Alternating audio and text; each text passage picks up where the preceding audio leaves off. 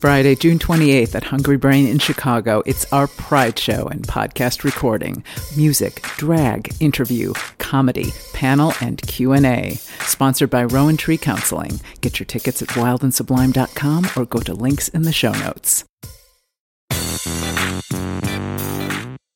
It worked. It cracked me open and I got the intimacy and the relationships that I wanted. And what I had to give up was secrecy and the, a kind of privacy that I had had before that I guarded pretty hmm. closely. And then I actually got better when I let go of it. Welcome to Wild and Sublime, a sexy spin on infotainment, no matter your preferences, orientation, or relationship style. Based on the popular live Chicago show, each week I'll chat about sex and relationships with citizens from the world of sex positivity, with spicy additions from storytellers and musicians. I'm Karen Yates. Today I chat with author Christy Tate about her new memoir, Group, and about sexual transparency, intimacy, and addiction. Keep listening. If you're a Wild and Sublime fan and want to help us continue to produce this podcast weekly, consider joining the Afterglow, our Wild and Sublime community on Patreon. For as little as $5 a month, you get some cool benefits. A bonus Q&A session with sexperts every month where you get to ask the questions, my weekly audio creator notes, and more. Plus, the giddy sensation that you are helping build a more sex positive world. If a monthly membership is not your thing, consider throwing some bucks in the tip jar in appreciation for our work, or simply share this episode with your friends. More info is in the show notes. Hey folks, we're continuing with Book Month at Wild and Sublime with a rebroadcast of an interview I did with author Christy Tate last year as she talks about her memoir Group, which has recently come out in paperback. In addition to debuting on the New York Times bestseller list at number four, Group was a Times editor's pick. The memoir went on to be a selection for Reese Witherspoon's Hello Sunshine Book Club and has been optioned by Witherspoon's film company. As well, Group was one of Amazon's top selling titles in 2020. Reviewers have called Group funny, emotional, and insightful, fearless and hilarious, and engrossing. In Group, published by Simon & Schuster, Tate recounts enlisting the aid of a highly unconventional psychiatrist and joining his group therapy practice in order to learn how to sustain a lasting, intimate relationship. In addition to being a writer, Christy Tate was a lawyer for many years. She has been published in the New York Times Modern Love column, The Washington Post, Chicago Tribune, and McSweeney's, among others. She's also a good friend of mine. Christy will begin the interview by reading an excerpt from Group. The selection features a moment late at night where Tate, a Catholic fourth grader living in Texas, listens to the radio in bed. The night of my first Big O, the spring weather in Texas was pleasant enough that I had my bedroom window open at 6644 Thackeray Avenue. I couldn't sleep, so I flipped on the radio and heard, Sexually speaking, you're on the air. Ooh, this radio program was not for kids. I burrowed deeper under the covers. Sister Mary Margaret told us that sex was only for married couples trying to have a baby. Having sex under any other circumstances would lead to hell, far away from God, our parents, and our pets. My mom affirmed that Catholic truth over dinner one night when she explained that there were two sins that could get you a one way ticket to eternal damnation murder and premarital sex. It was not hard to imagine myself slipping from God's favor as I scooched up the volume on the radio. A caller confessed that she was unable to reach orgasms with her partner. What followed were Dr. Ruth Westheimer's instructions on how to get to know your body through masturbation. Helpfully, Dr. Ruth explained where the clitoris was and what it did. It was almost like she knew she was talking to a fourth grader. I couldn't let all that sage advice go to waste. I slid my hand between my legs and touched the delicate pearl that sometimes hurt when I rode my bike for too long. Slowly, I circled with my finger until I felt something happening, a warm wave building, making my legs go stiff. My fantasy reel. Tad Martin from All My Children kissed my face and told me he loved me more than all the women in Pine Valley. I rubbed myself harder. The extra pressure didn't hurt. My body climbed toward its first glorious sexual release. Then My whole body shuddered with pleasure, just as Dr. Ruth promised. For the first time in my life, I thought, my body is exquisite and powerful. Welcome, Christy Tate. Thanks, Karen. Thanks for having me. You know, I was wondering as you were reading, I had a couple of thoughts come across my mind. The first was, how long um, after fourth grade did you continue to listen to Dr. Ruth on the radio? You know, I really, I was not a very resourceful kid.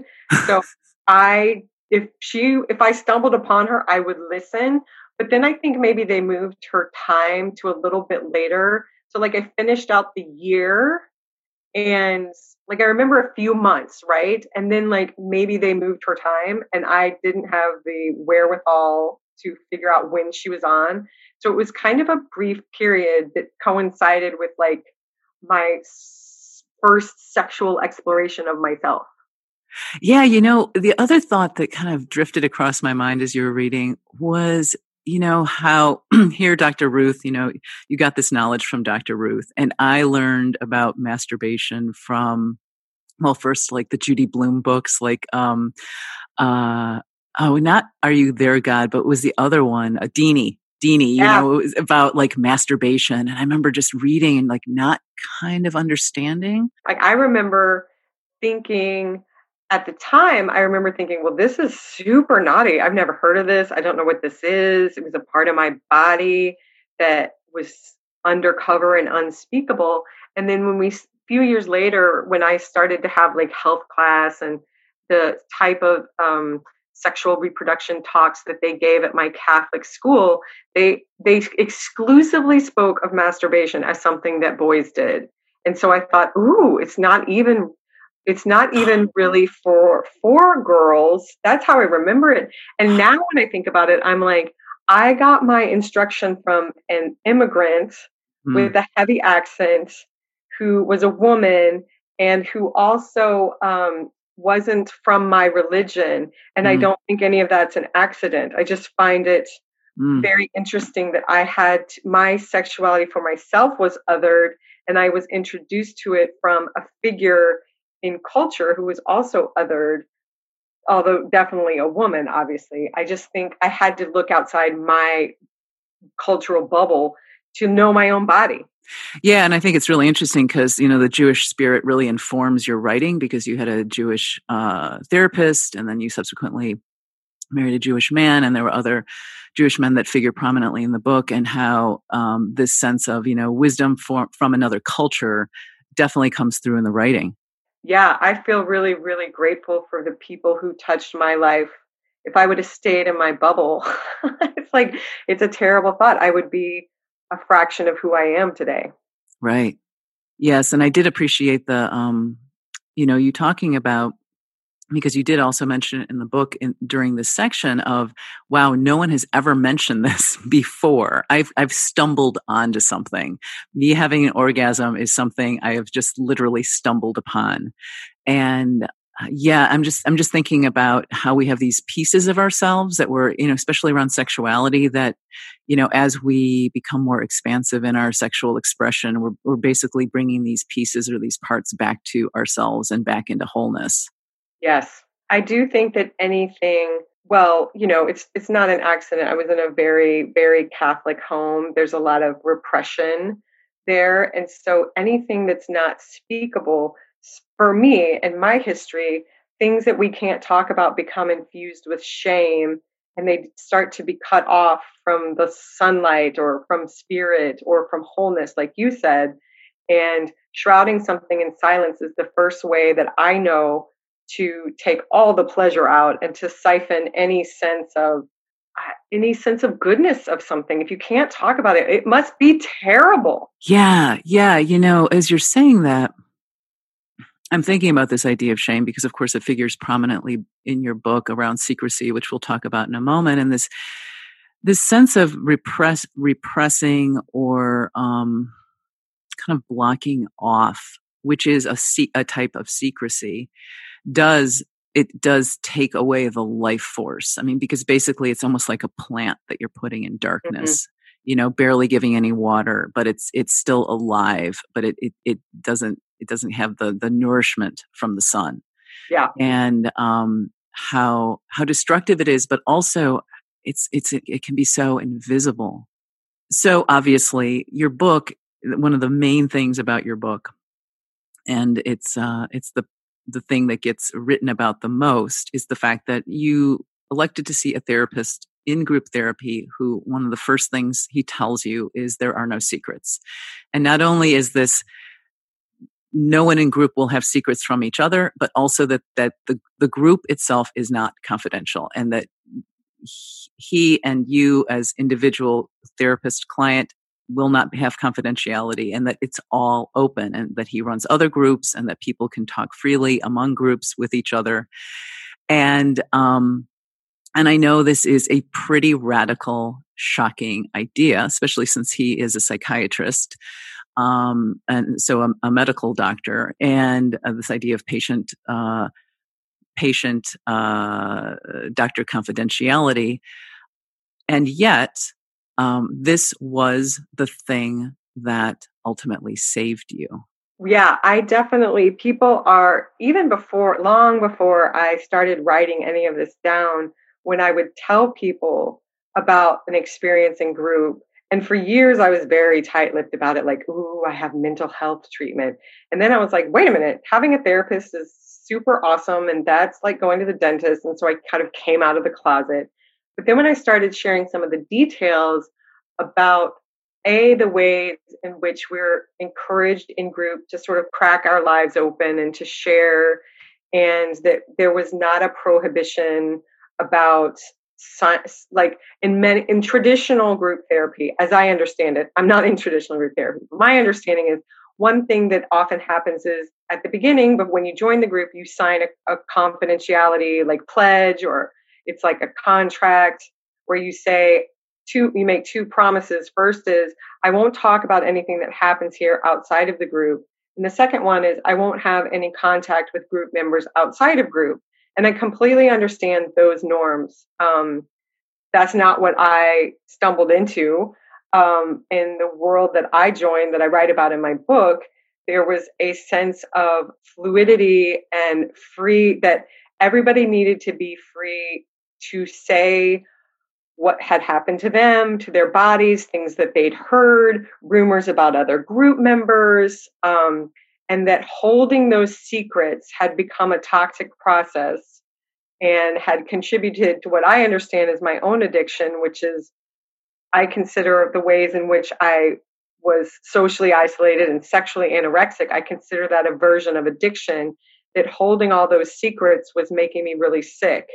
And so I stumbled into the right place for me and I was able to work with the parameters. It's not for everybody, but it was for me. And it seemed, it worked. It cracked me open and I got the intimacy and the relationships that I wanted. And what I had to give up was secrecy and the, a kind of privacy that I had had before that I guarded pretty closely. And then I actually got better when I let go of it.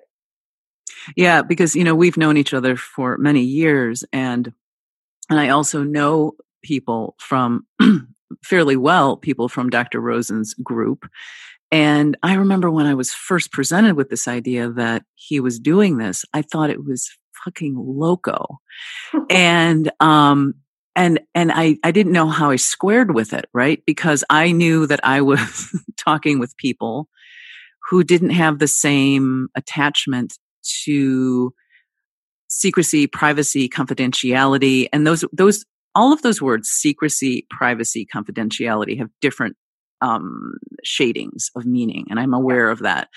Um, and yet, at the time, I remember that I was undergoing a radical revision of my sense of what secrecy is, and it was it healthy for me, and a, a true belief that has only grown through the years that there are no secrets. At the end of the day, there are no secrets. I mean, I don't know. I think it was some German philosopher said, you know, if you if you tell something to one person, you have to act as though you've told it to the world because yeah. humans are fallible. There's there's sort of two themes in the book. One is transparency, but the other is intimacy, and they're two very different things. Yeah. And so, I guess the first thing I want to talk about is sexual transparency because it's the it's maybe the easier thing to talk about because in a way sexual transparency is really more almost more fact based where intimacy that's a whole other uh, ball of wax. So my my first question to you is the one thing i well, I, I loved your book and um and i just full disclosure i i read it in a blind flash in the past couple of days uh, because I forgot that we were doing the interview today. that is amazing. I thought it was like in five days, and I suddenly looked at my calendar and I'm like, holy shit. but um, one of the things of many things that I loved about it was that it is very visceral and connected mm-hmm. to the body. Yeah. And so as I moved through the book, I was moving through with a sense of your body sense, but I was having a body sense as well. I talk about a lot on the show that we are so disconnected from our bodies in general life. We're, we're in our head all the time. And certainly writing tends to be more of a head thinking yeah. yes. art. So I, I would love for you to talk just a little bit about moving down that road. Yeah, that's actually, I would say to me, the greatest affirmation that anyone could ever give me about any piece of my writing would be that it felt that they could feel my body or see my body or they had their own body experiences. So thank you. And, you know, I had a draft, early drafts of this book were um, a lot of jokes, a lot of glib um, moments that were glossed over. It was, a, lot shorter. And I hooked up with Lidia Yuknavitch, who had written a memoir. It was totally stunning. It's the most embodied book I'd ever read. And I started to take classes with her, and I took some pages to my first in person workshop with her. And um, she does a, a, radical um, way of workshopping that is extremely extremely generative and affirmative so it wasn't a teardown fest at all but you know she told there were like 50 no, there was 10 of us so she told the other nine writers okay you guys have all read christy's work circle every place where she talks about her body and there was not one thing about my body there she was like where is your body mm-hmm. and i mm-hmm. was like huh, I'm writing what I saw. All along, I've joked that this is a sexual Bildungsroman. And there was not in 15 pages, no body. And, um, and I had gotten feedback like from agents that it, my, my books, my story seemed very superficial. And I had this sense that if I put my body in the book, and um, what Lidia always says is that your body has a point of view and I didn't know what that meant. I'm mm. not sure I do now as I sit mm. here and mm. talk to you post book, mm. but I do know that the first step has to be what was my body doing and feeling in my first session? The first time I called someone, when I was binging on apples, like if that's no if if that's not a story about my body, I can't possibly tell you what it feels like to have sex. Like, mm-hmm. I can't tell you what it feels like to sit in a chair in front of strangers talking about my sex life. I can't possibly tell you a true story about sex. Like, so it really was the the story became a true live story when I put my body in it. Yeah. This is a really interesting idea of the body's point of view. I mean, I'm sort of thinking about sex and the sexual journey through life and how the body c- can change has the potential to change throughout that the sexual journey and um, i mean it's really interesting you you there was one um, boyfriend you had in the book who had sex in a very rigid um, you know highly re- repetitive manner of of having sex and and i thought wow that is that is very that's a it, it was a very kind of to me a disconnected way of having sex um and and what is i mean if you had to eh, you just said you weren't sure even now what that means to you i mean if you could hazard a guess what would that mean your body having a point of view i think, yeah, if I had to say what it means my body has a point of view, it's like, what would it be like in those, in, in any story I tell? I, I sort of run through the checklist, like, what did my breasts think like what what was it like for my breasts to have sex with a man who couldn't look at my face when we were being intimate together? Um, and what what got neglected what got pressed upon? And when i start i think it means like tell the story of your body. And there may be i may understand this differently i mean i hope i do will understand this differently in a year in five years but what it means today is where is where are the sensations in my body and what are the best words i can put to tell what that story is? We'll return to my interview with christy tate in a moment. Did you know that each episode has a transcript you can download? Go to the individual episode's webpage and the link is below the audio player the work I do in biofield tuning, an energy modality that uses sound waves to help repattern your bioelectric field, can support you in getting out of stuck behaviors and leading a more content life. If you are interested in working with me or learning more about my weekly group biofield tuning sessions on Zoom on a variety of topics, including increasing intuition, finding your way post pandemic, balancing your energy centers, and more, go to Karen-Yates.com. That link is in the show notes. We now return to the interview with Christy Tate. In this second half, we discuss sexual transparency, shame, and addiction.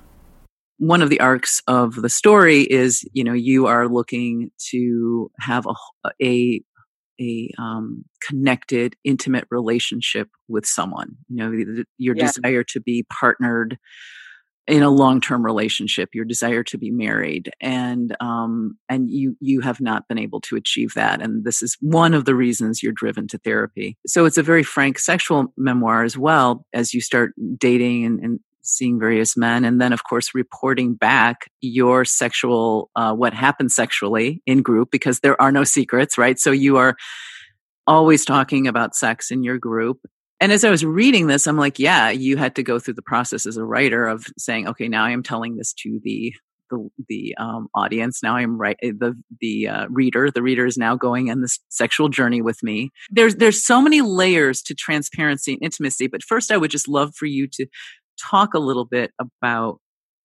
sexual transparency and your journey with that.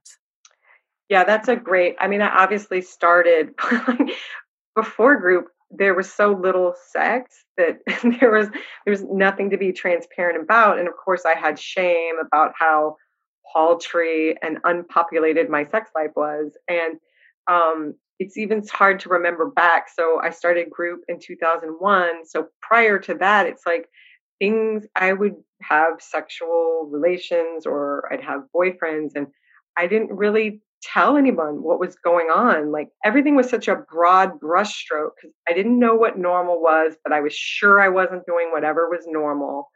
And so when I got to group, I remember one time um, I was describing this might have been this must have been early on because it sticks out in my head. It was like, oh yeah, um, I once had sex with that guy, and everyone was just staring at me like, and and I'm like, well, what and? That's the story. And they were like, well, what kind of sex? And what was it like and what was your experience? And um, they were right to press on me because it was something i had a lot of shame about and they picked up on it instantly. Mm. and i write about it very briefly in the book but it was like it was an experience where i'd had anal sex with my partner and i didn't know if that was okay. I didn't know if it was normal. I certainly didn't think i was allowed to talk about it. I didn't think that's the bottom line like all my programming in my family and in my religion were like, don't do it. If you do do it, do not talk about it because that will make it real. And so now when I think about, you know, pretty much whatever happens, especially if I feel like that tremor of shame through something, like I know I got to tell somebody because this will grow and it will fester and it will impede my my wholeness, my pleasure, my communication with my partner and I don't want that. And um but when I think about like now this book's going to go out to the world, I will tell you that I sometimes have like a little bit of like, oh, like I'm going to walk down the street theoretically, you know, and there's a there's a family like we know them from school. So my kids are school age. People are like, "Oh, we're going to buy your book." And I'm like, "Do you know that I talk about anal sex in the book?" Like now the dude at drop off is going to know something about me that I don't know about him And I have given some thought to that. And part of me thinks that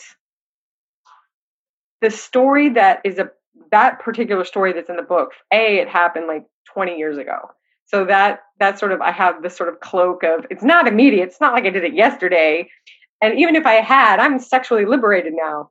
Um, but I think that that's that's something I'm still currently right this minute grappling with the fact that the intimacy and the transparency is very lopsided. You know, Gary from accounting at my office is if he gets this book and he reads this, he's going to know a ton about my sexual awakening, and I don't even know his last name. Mm-hmm. Yeah, and by the way, you didn't really, you didn't really describe a whole lot of anal in the book. see, it to me it feels like I was like standing. You see, like you told me like a month ago or a couple of months ago, like, oh yeah, anal, anal, and I was like, whoa, God, she's gonna, she, you're like, oh yeah, and when I told my parents there was like anal in the book, I was like, holy crap, there's gonna be a lot of anal. I had no clue Christy was that into anal, and then like. I was reading the book, waiting for the anal. like, oh my god, like, a false promise! It was. It was totally a false promise. It was like a paragraph that yeah, was like at a I'm distance. I'm not even sure it was that. It was like, yeah, I had anal with this guy. That was it. I was a little. Yes, yes I have. It's so very. That's so. I'm so happy you're busting me on that. it's like so. You guys. I mean, I did appreciate that everyone in your group therapy did have to relate an ass story. Yes, that was good, but it was like diarrhea, this, that, pinworm, you know, your pinworm story. So it was like it was it was ass friendly. definitely, definitely. waiting for the big anal reveal. yeah, it wasn't sexually explicit. so, you know, I mean, so talking about anal, what I was just thinking, and you're and you were talking about shame and kind of excavating that. I was thinking about that scene um, from high school with the boys at the party touching your breasts. Yeah. That was such a fucking painful scene to read. Like I I I was so there. There was a lot in the book. I like teared up a lot in the book. And I was always a little bit surprised as I was making my way through the book where I was getting teary. And I was, I kept trying to figure out, I'm like, is this, am I getting teary because I know Christy and she's a good friend? Or am I getting teary at the journey of the addict as I am an addict as well? And like that journey, which we can talk about in a moment. But that moment was so laden. It reminded me so much of these shameful, you know, these things that get filled with shame for us and they're yeah. they're not even they're they're not even like uh, I don't want to say they're not even like the worst possible thing that can happen to a human, but they're they're so awful. Yes, I that's actually that's a, such a great point. So two things about that. One is that was a very late added scene. And back to your earlier question, this might be an answer to your earliest question earlier question about the body has a point of view. Like I had breast hatred long before those boys came approached me when I was drunk on wine coolers, and I had breast. I, I still have it today, to be perfectly honest. And so, um, when I was telling the story, like I know I had gone in there and I was mad about the bras and in the book i talk about how i got a prescription from dr rosen to go wait, let me just let me just cut in here and say you know for the for the listener um part of the book is that Christy wore more than one bra. Uh, because because she had large breasts. And so and so that was part of the the unraveling if you will. I mean i guess that's a weird pun but like a uh, uh, eh, you know the this idea of like just becoming uh okay with with your boobs. But go on. Yeah. So and so I had gone to group and I was wearing a tank top and you could tell I was wearing like multiple bras and it's kind of like what's up with that? And it, it sort of, I had to, it's like they pulled on that thread and it was like, oh, well, yeah, I hate my boobs. I'm trying to flatten them down. And, you know, I would, I would toss off comments about hating my breasts, like most, like all the time. And people are like, oh my God, people spend so much money trying to get breasts like that. But, and I couldn't, I had a hard time articulating what exactly it was. And some of it just comes back to plain old like anorexia. Like I always thought I should be really, really skinny, prepubescent, and boobs are not compatible with what I thought I, the body I was supposed to live in. And so I had written those scenes and they were, I think it was fine. But then I realized I had written about showing up a group with the extra bras and kind of being quote busted another pun mm, about what's going one. on how do you feel about your breasts and blah blah and then i remembered that sequence of those boys and i thought it was important for so many reasons and one of them was that's a story that lives on my breasts and in my body around my breasts and it's like the body memory um, that seemed really important and I also wanted to show that I participated in that degradation of myself. It was not, it was not, I was not held down. I, I, my memory of myself is I was drunk and I wanted the attention and I like wanted them to keep coming. But I mean, I was ambivalent, but I I that's not to absolve them, but this wasn't a case where I was forcibly held down. They did not have positions of authority. I was desperate for attention and had no idea how to go about getting what I thought that I wanted. And I was real messed up with alcohol and food. And so that was a result of that. But adding that story tell like reminds me or makes me think about what did that mean my relationship to my breasts and telling that story is like my breasts have a point of view and how i've used them as weapons against myself and really abused them a lot i owe i owe my breasts a lot mm-hmm. i'm still making amends to them mm-hmm. yeah i mean something in what you said kind of made me think about you know as i as i you know got older and you know started move moving out of you know prime childbearing years and or and then childbearing years in general um i felt like i was being kicked out of a giant machine mm-hmm. of um w- of objectification. Yeah. And um that this machine you know basically starts when you as a woman mature uh sexually and then um you know basically rejects you when you are of no uh use to it any longer. Yeah. And yet um, instead of being angry about it um, i was so profoundly glad that i had suddenly this perspective that i didn't have before. Mm. and so i was no longer um, i had all this ex- extra energy if you will yeah. instead of being this outward facing you know uh, desire for attention or desire for validation i was able to take that and and give it back to myself but to to your point, you know, in terms of the machine, the machinery of objectification, like yeah. when you're in it, it's invisible. Again, talking about these ideas of things that are invisible that we don't we're not even aware they're there. Yeah. Cultural assumptions, right? It's totally terrifying. I certainly hope that when I think about what are the things that I could do to help my daughter have a better relationship to her body and that if she wants you know sexual play with her breasts i support that. I just would like that to be coming from a place of connection and not of degradation of course. And i think well the one thing i think i can do today it's she's a lot younger than i was in that story in my book is like we're let's have conversations about pleasure and about bodies and about these the potential for these body parts to bring us great pleasure and that I want her to have agency. I want her to be in charge of that and uh, and have yeah, I, the word that comes to mind is just agency, but if we can't talk about it, if she can't talk about it, I can't imagine how much agency you can have about a process, a body part that's unspeakable. Right.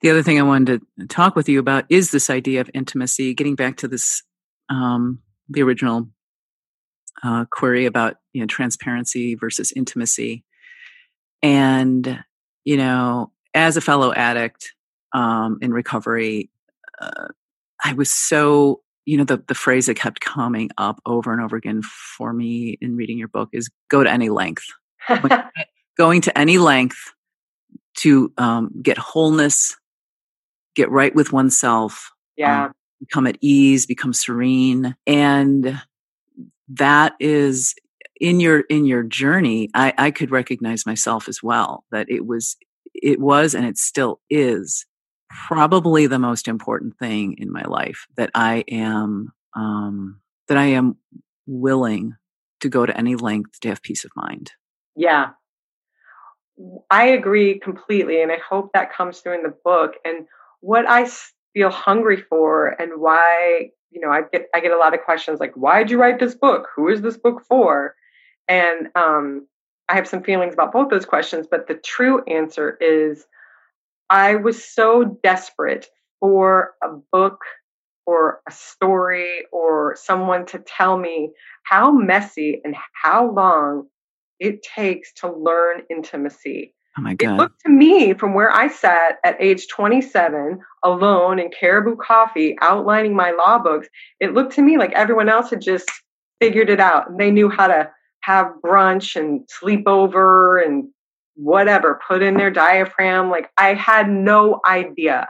Mm-hmm. And it was so painful. And one one thing that helped was like this this doesn't help everybody, but for me, like to learn what was going on with me has a name. It's called sexual anorexia. And it is a starvation like the kind of starvation an anorexic does around food. And so then I didn't feel as alone, but you can't recover in 30 days. I mean, I couldn't. Other people may be able to, but like for me, it was really messy. If you would have told me when I started, the events in the group were August, they began in like the summer of 2001. You would have told me it took about seven years to get what I saw other people had before I ever stepped in therapy. I'm not sure I would have done it. Like I like to think I would. I'm glad. I kept thinking two years. Okay, okay, three years. Then it was like, okay, four years. like I just was like, it just takes a long time. And that's what I hope readers of any age, of any gender, of any longing in their heart. Maybe they're longing to get out of a relationship and I was longing to get into one, but I just I want I want there to be more stories about the mess and what happens along the way instead of just something tidy. I don't think there's anything tidy about my story. Boy, I really am so excited you said that because, um, you know, I mean, I've been, you know, I've been in recovery for years. I, I think I entered in my life about the same time you entered in, in, in your twenties. And, um, and that is the truth of it, that it is, it is, um, it is long, but it's not it's not despair filled. You know, mm-hmm. I think it's easy for people to look at um, maybe the recovery process as, oh my God, I'm sorry, I don't have the time for that. But the rewards happen almost immediately. Yeah. Um, and they keep happening like day in, day out. I mean, there are, there are trenches of feeling, but, and I'm not just talking, this is, I'm not really even saying this for addicts. I'm saying this for anyone who wants to um, affect change in their life that there is um, there's so much joy that can happen the more clear-headed you get day in day out and that there is a level of intense work, but it's not intense work every single day. it's right. Like, it's like life is hard. It's some, you know, there, there are weeks, there are months, there are years that are hard, but then there are like weeks and months and years that aren't as hard. You know what I mean? They just yeah. are. It's just about, it's basically saying, I'm going to show up and I'm not going to medicate. Yeah my my the way i interface with the world there's not going to be a buffer between me and the rest of the world. And you can yeah. use sex or food or drugs or alcohol or video games or pornography. You can use whatever you use but like suddenly making that decision of one day saying you know i'm not i don't want to do this anymore because i'm not i'm not being my true self right? Right. And to your point like i remember the last breakup, I mean, I had a lot of breakups and disappointments and ghosting and whatever through my history when, you know, as recounted in the book. But I remember that last time I was like in bed the morning before group. Group starts at 7:30. I'm like wallowing. I'm like, maybe after group I'll kill myself. I just was really bereft about the latest breakup. And it was extra difficult because I was like, each breakup was like, that's it. That's proof. I'm alone forever. I suck. And so I was doing the whole routine and I got to group and I was just sad and crying and yelling, this doesn't work.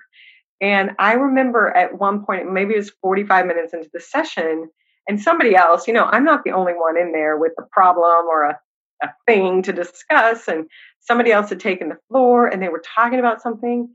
And um, we were laughing so hard. I don't remember what it was, but I remember looking at the clock like, am I seriously laughing my ass off at 8:15 when at 6:15 I was like, eh, maybe after group I'll jump on the L track. Like the company and the people either in recovery meetings or in my group they brought so many so many riches every single time so even when i think of the dark periods i can still remember you know the guys in my group taking me out for eggs and trying to make me laugh and there that's the thing i think that's why for me having the group and the company made helped me hang on through through the desperation because on my own i can't i can't seem to pull out of it on my own. It takes a long time.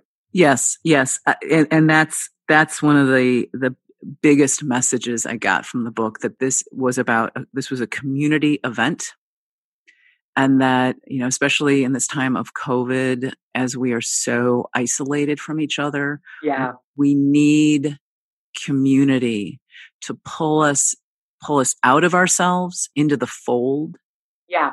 You know this idea of intimacy i just love it because what i you know the conclusion i i drew from your book because you talk a lot about emotional intimacy. It's really about this this idea that what we're trying to cover up is that terrible fear that we don't have the right to exist. Mm-hmm. The terrible fear that we don't have the right to feelings and opinions. Yeah. And it takes a community to bear witness to us, right? Yeah. And and to say, yes, you exist. You have a right to exist. And basically, as they say, to love you until you love yourself.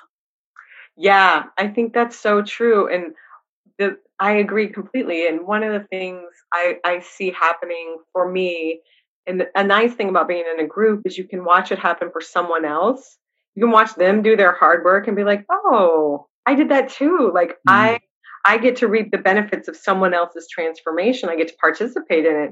And even just this morning, we had a session, and somebody, uh, one of the group members, had called me yesterday with an issue, and we had a lovely conversation and um, she was struggling with something. Okay, so then today in group, she's like, "Oh my God, I I was such a seeping wound. That wasn't my experience of it at all. But the story in her head is she always has to be the one giving help. She has to be strong. She has to help me with whatever. And she had been vulnerable to me by asking for my help.